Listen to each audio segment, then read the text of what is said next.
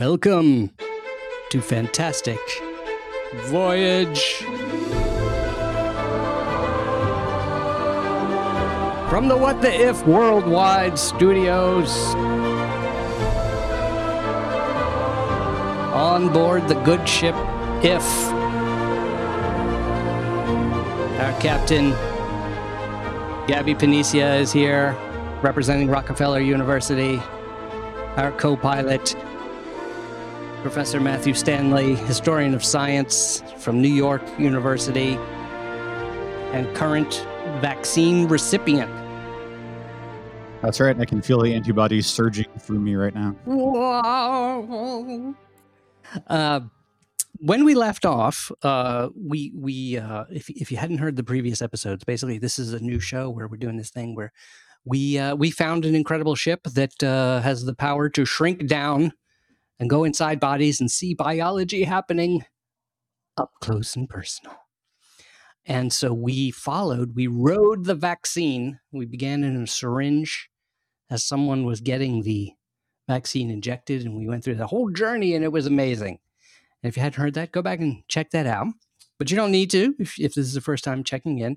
Uh, we've just uh, we we've docked the ship. We've brought it back. We've come back to the lab, and we're sort of um, we're doing a uh, what do we call it? An after action report or um, a debriefing. We're debriefing.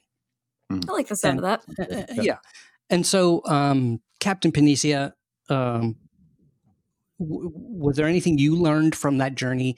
And uh, just what other things are happening? Uh, you're sort of hearing people now that we're back at full size uh, in in the world, um, back to human scale. What are you hearing that you would like to? Uh, there were, you said there were some concerns people had you wanted to address.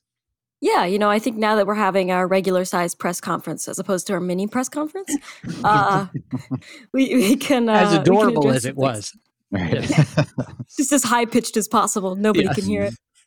Um, let's see. Uh, so I've I've heard a couple of like I wouldn't necessarily go so far as to call them conspiracy theories. Um, although I did hear one, uh, the the whole chip in the vaccine. The latest one that's going around is chip. that people yeah. are sharing a schematic of of the chip.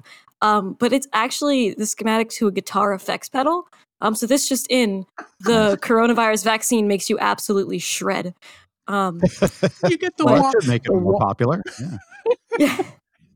I want the flanger. Yeah, you know, every time you open your mouth, it uh wow, that's a. G- the- I got to say, the chip. I mean, maybe it's because the kind of thing is just easy for people to remember, and it's just something to say in conversation. But the chip people generally are like, "Is there a chip in it?" And uh, yeah, so no I- chips. As far as Matt, did you no see any chips? Did you? Uh, Uh, no, no chips. I should say a syringe would be a very bad way to put a microchip in somewhere. oh yeah. Right? Yeah. Maybe a soldering iron. They, they didn't accidentally use a soldering iron. Yeah, that's right. If you go for your vaccine and they come at you with a soldering iron, you should leave. Sounds like you're gonna get cattle branded. My God. Mhm. yeah. All right. So, so some of the actual, I guess, like biology concerns I've heard, um, all of which are, are not true. I'm going to start off with saying that. Uh, one is that it mutates inside you. Uh, I've heard another one that it somehow reduces, like if if you're a person with a uterus getting this, it reduces your ability to get pregnant, which is also not true. I think a couple people became pregnant on the trial. Um, Ma- Matt, watch out. let's, Yeah, you know, Become it might make you pregnant. It seems. Uh, uh, let's see. I mean, I, I guess I can just focus in on talking about them. So the the one about um, it mutates inside of you. Um, mRNA fortunately does not work that way. So you hear about DNA mutating, um, and mutations are really the cause of some sort of chemical damage, and sometimes that, that chemical damage is, is natural. The thing about needing oxygen um, as life on this planet is that you don't realize that oxygen is is combustible and that's actually why we need it it's excellent for chemical reactions and so essentially every second Ah. you're alive things inside your body are kind of burning it's a bunch of chemical reactions happening and so you can get what's called oxidation damage to your dna it's natural and your body has systems to repair it but every once in a while it messes up mrna though is kind of disposable and so what why your DNA gets mutated because of oxidation damage is that your body tries to fix it and fixes it wrong.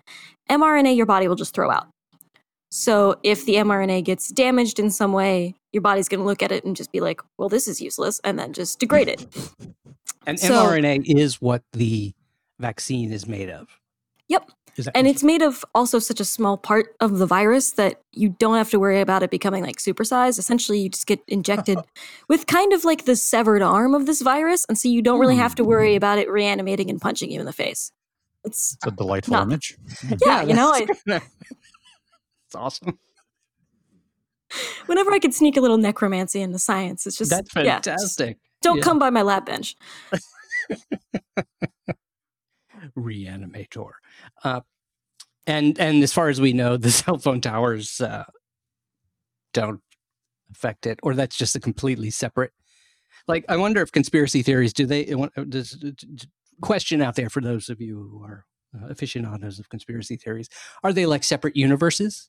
Like, is like the five G in the DC universe, and the chip in the vaccine is the is Marvel, and you know they don't really. It's like Star Star Wars and Star Trek. They don't really cross over.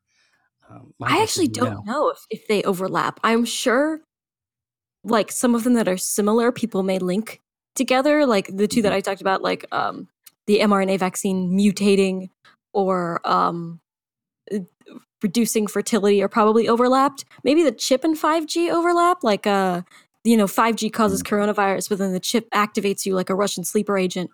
Um, I, I you know, I really don't know. yeah, it probably depends on the specific one. I wonder. Yeah.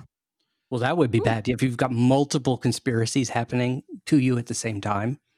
Like you, Mhm. you were, yes, you got coronavirus from 5G, and then the chip sends you to spread that five. this- You know. Anyway, wow, that's a that's a heavy. That's too complicated. Um, in considering conspiracy theories, I think the goal is to theoretically make things make more sense. I don't know. I don't know. I feel like most of them do not subscribe to Occam's razor. So uh, Yes, that Yeah. sounds right. Yeah. Yeah, um, th- by the way, that's I'm gonna next time we go on the ship, uh, we're gonna bring Occam's razor along. That, that would be a useful thing in our toolkit in our Swiss Army knife. Mhm. Yeah, you should always have it in your suitcase. Yeah. Yeah, yeah, yeah. Uh, so, uh,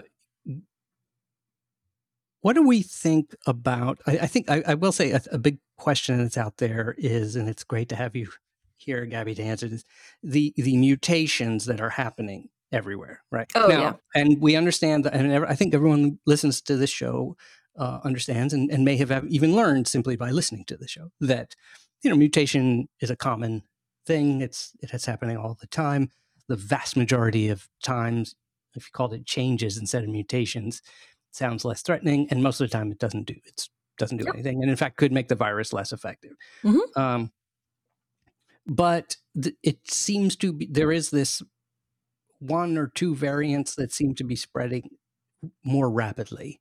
Um, but w- we have yet to see anything that comes close to not being able to be uh, prevented by the what the vaccine does to you. Is that right? Yeah. So there's two things. So it seems like the vaccine would be protective against these. However, one of the base reasons why these um, mutants might be better at spreading is, among other things, they seem to be harder for your body to develop an antibody response against. Um, and Hmm. that's just like if you're being infected without being vaccinated, like, you know, most people in the world right now who are getting it. Um, it doesn't seem like these are big enough changes that the vaccine wouldn't protect you from it. It might become slightly less effective. So, for example, uh, I think the Pfizer vaccine was something like 95% effective against uh, preventing coronavirus infection. Maybe it's like 90% effective now. Ultimately, the more people who are vaccinated, the harder of- of a time it will have spreading. Um, but this is kind of what happens when you let a virus run unchecked. It will adapt to whatever situation it's put in, and it's essentially always trial and error. Uh, I think the first mutation we heard of come out was the D614G mutation, and now it's N510Y, which is just a fancy way of saying a different part of it changed. Uh, Hmm. But it is refining itself through trial and error, and it's from a scientist perspective, it's really cool. Like you always hear about this stuff happening, and like it will happen if you're experimenting and you're um, working with stuff in cell culture, you, or even in animals. You keep passaging it through animals, and it Hmm. changes.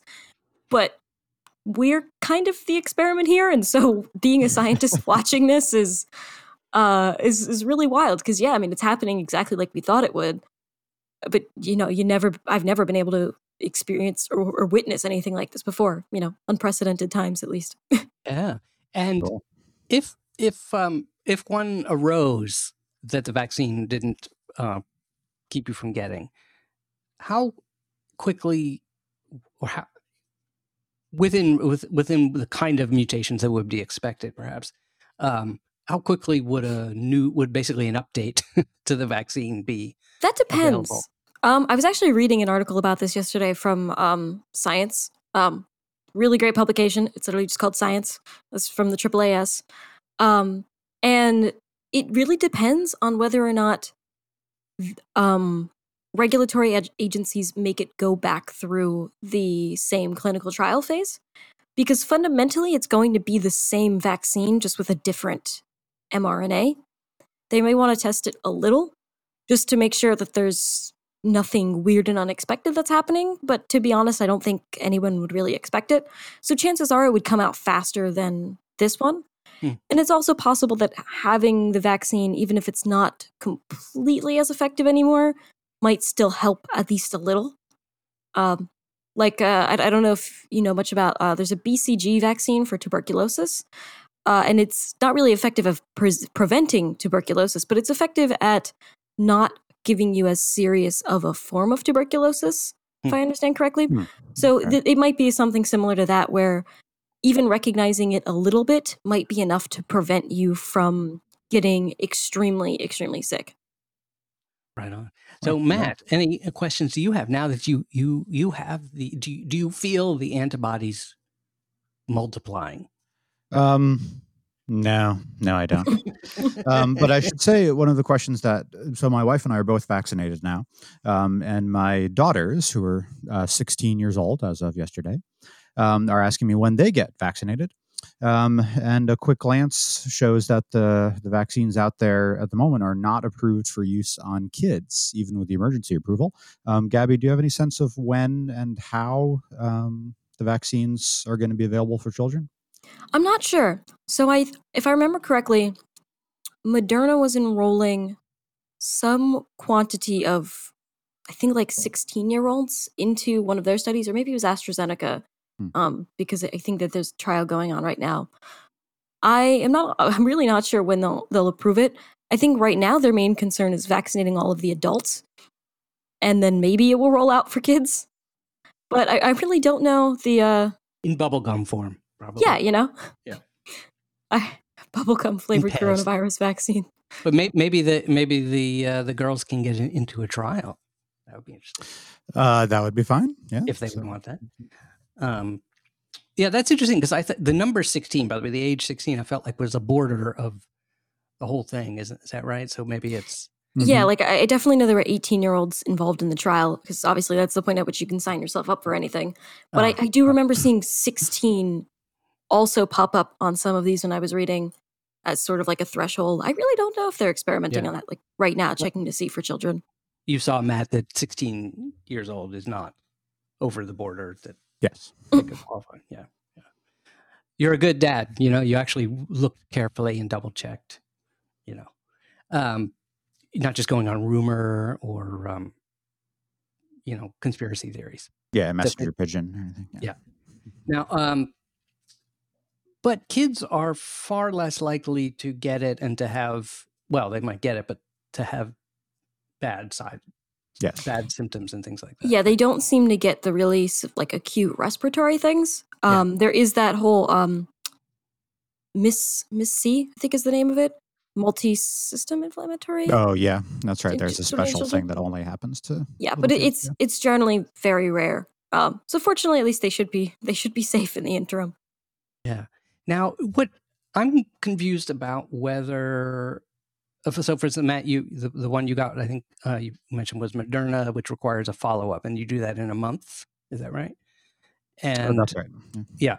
Then after then, do you still have to wear a mask? Do you still have to do the whole thing? Or isn't it that once you're fully vaccinated, the the virus doesn't take hold in your body? Yeah, so this is actually a, a really good one to, to, mention.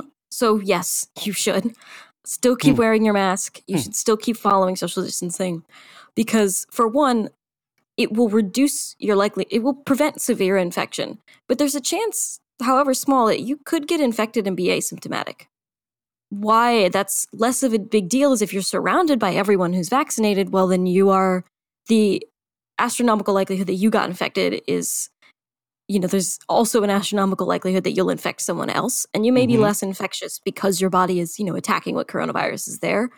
But, you know, in general, also, I think too, um, societally, if everyone's wearing masks, yelling, I'm vaccinated is, uh, I, I feel like not it's a little bit of a douche move to walk into a grocery store and be like, "I'm fine, I'm vaccinated." Um, I, I, definitely feel like it's one of these things, social contract wise. Wear your mask, um, because yeah, in general, you you might still spread it, um, however small of a chance that is, and you know everyone else is doing it. You should adhere to it. Um, but it isn't part part of the value of the big numbers that we're seeing, unfortunately. But but is that we we see that the gra- the needle moved pretty quickly if something bad yeah. is happening. So if tons of people are getting vaccinated, and I'm going to guess people just stop wearing masks like crazy. Uh, and um, at, at, a very quick point, you don't even need to say, you know, like if you see someone in the grocery store, you're just going to unfortunately assume, well, they're probably vaccinated. I'll hope. Uh, anyway, um, but if for some reason the numbers go back up or it's not going down the way it should, they'll be able to say, look, this is how it works. It's still.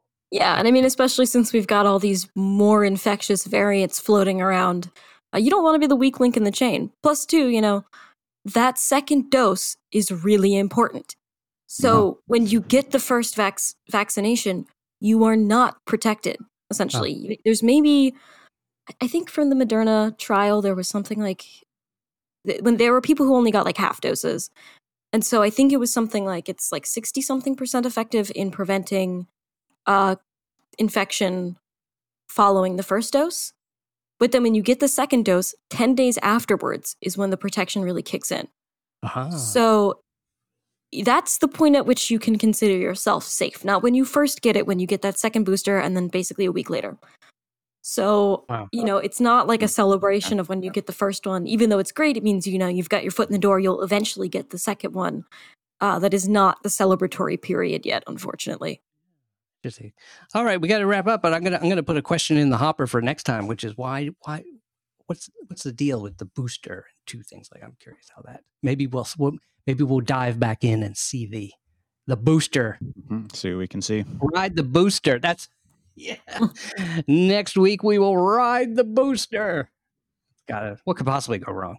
Gabby, thank you so much. Uh, Matt, congratulations on your first steps towards survival.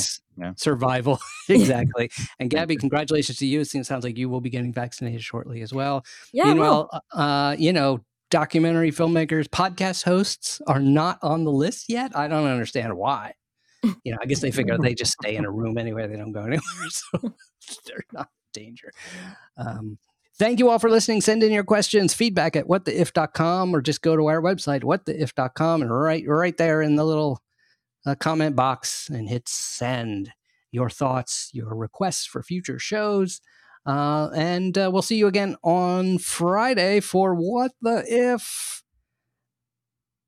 This has been another fairly fantastic voyage.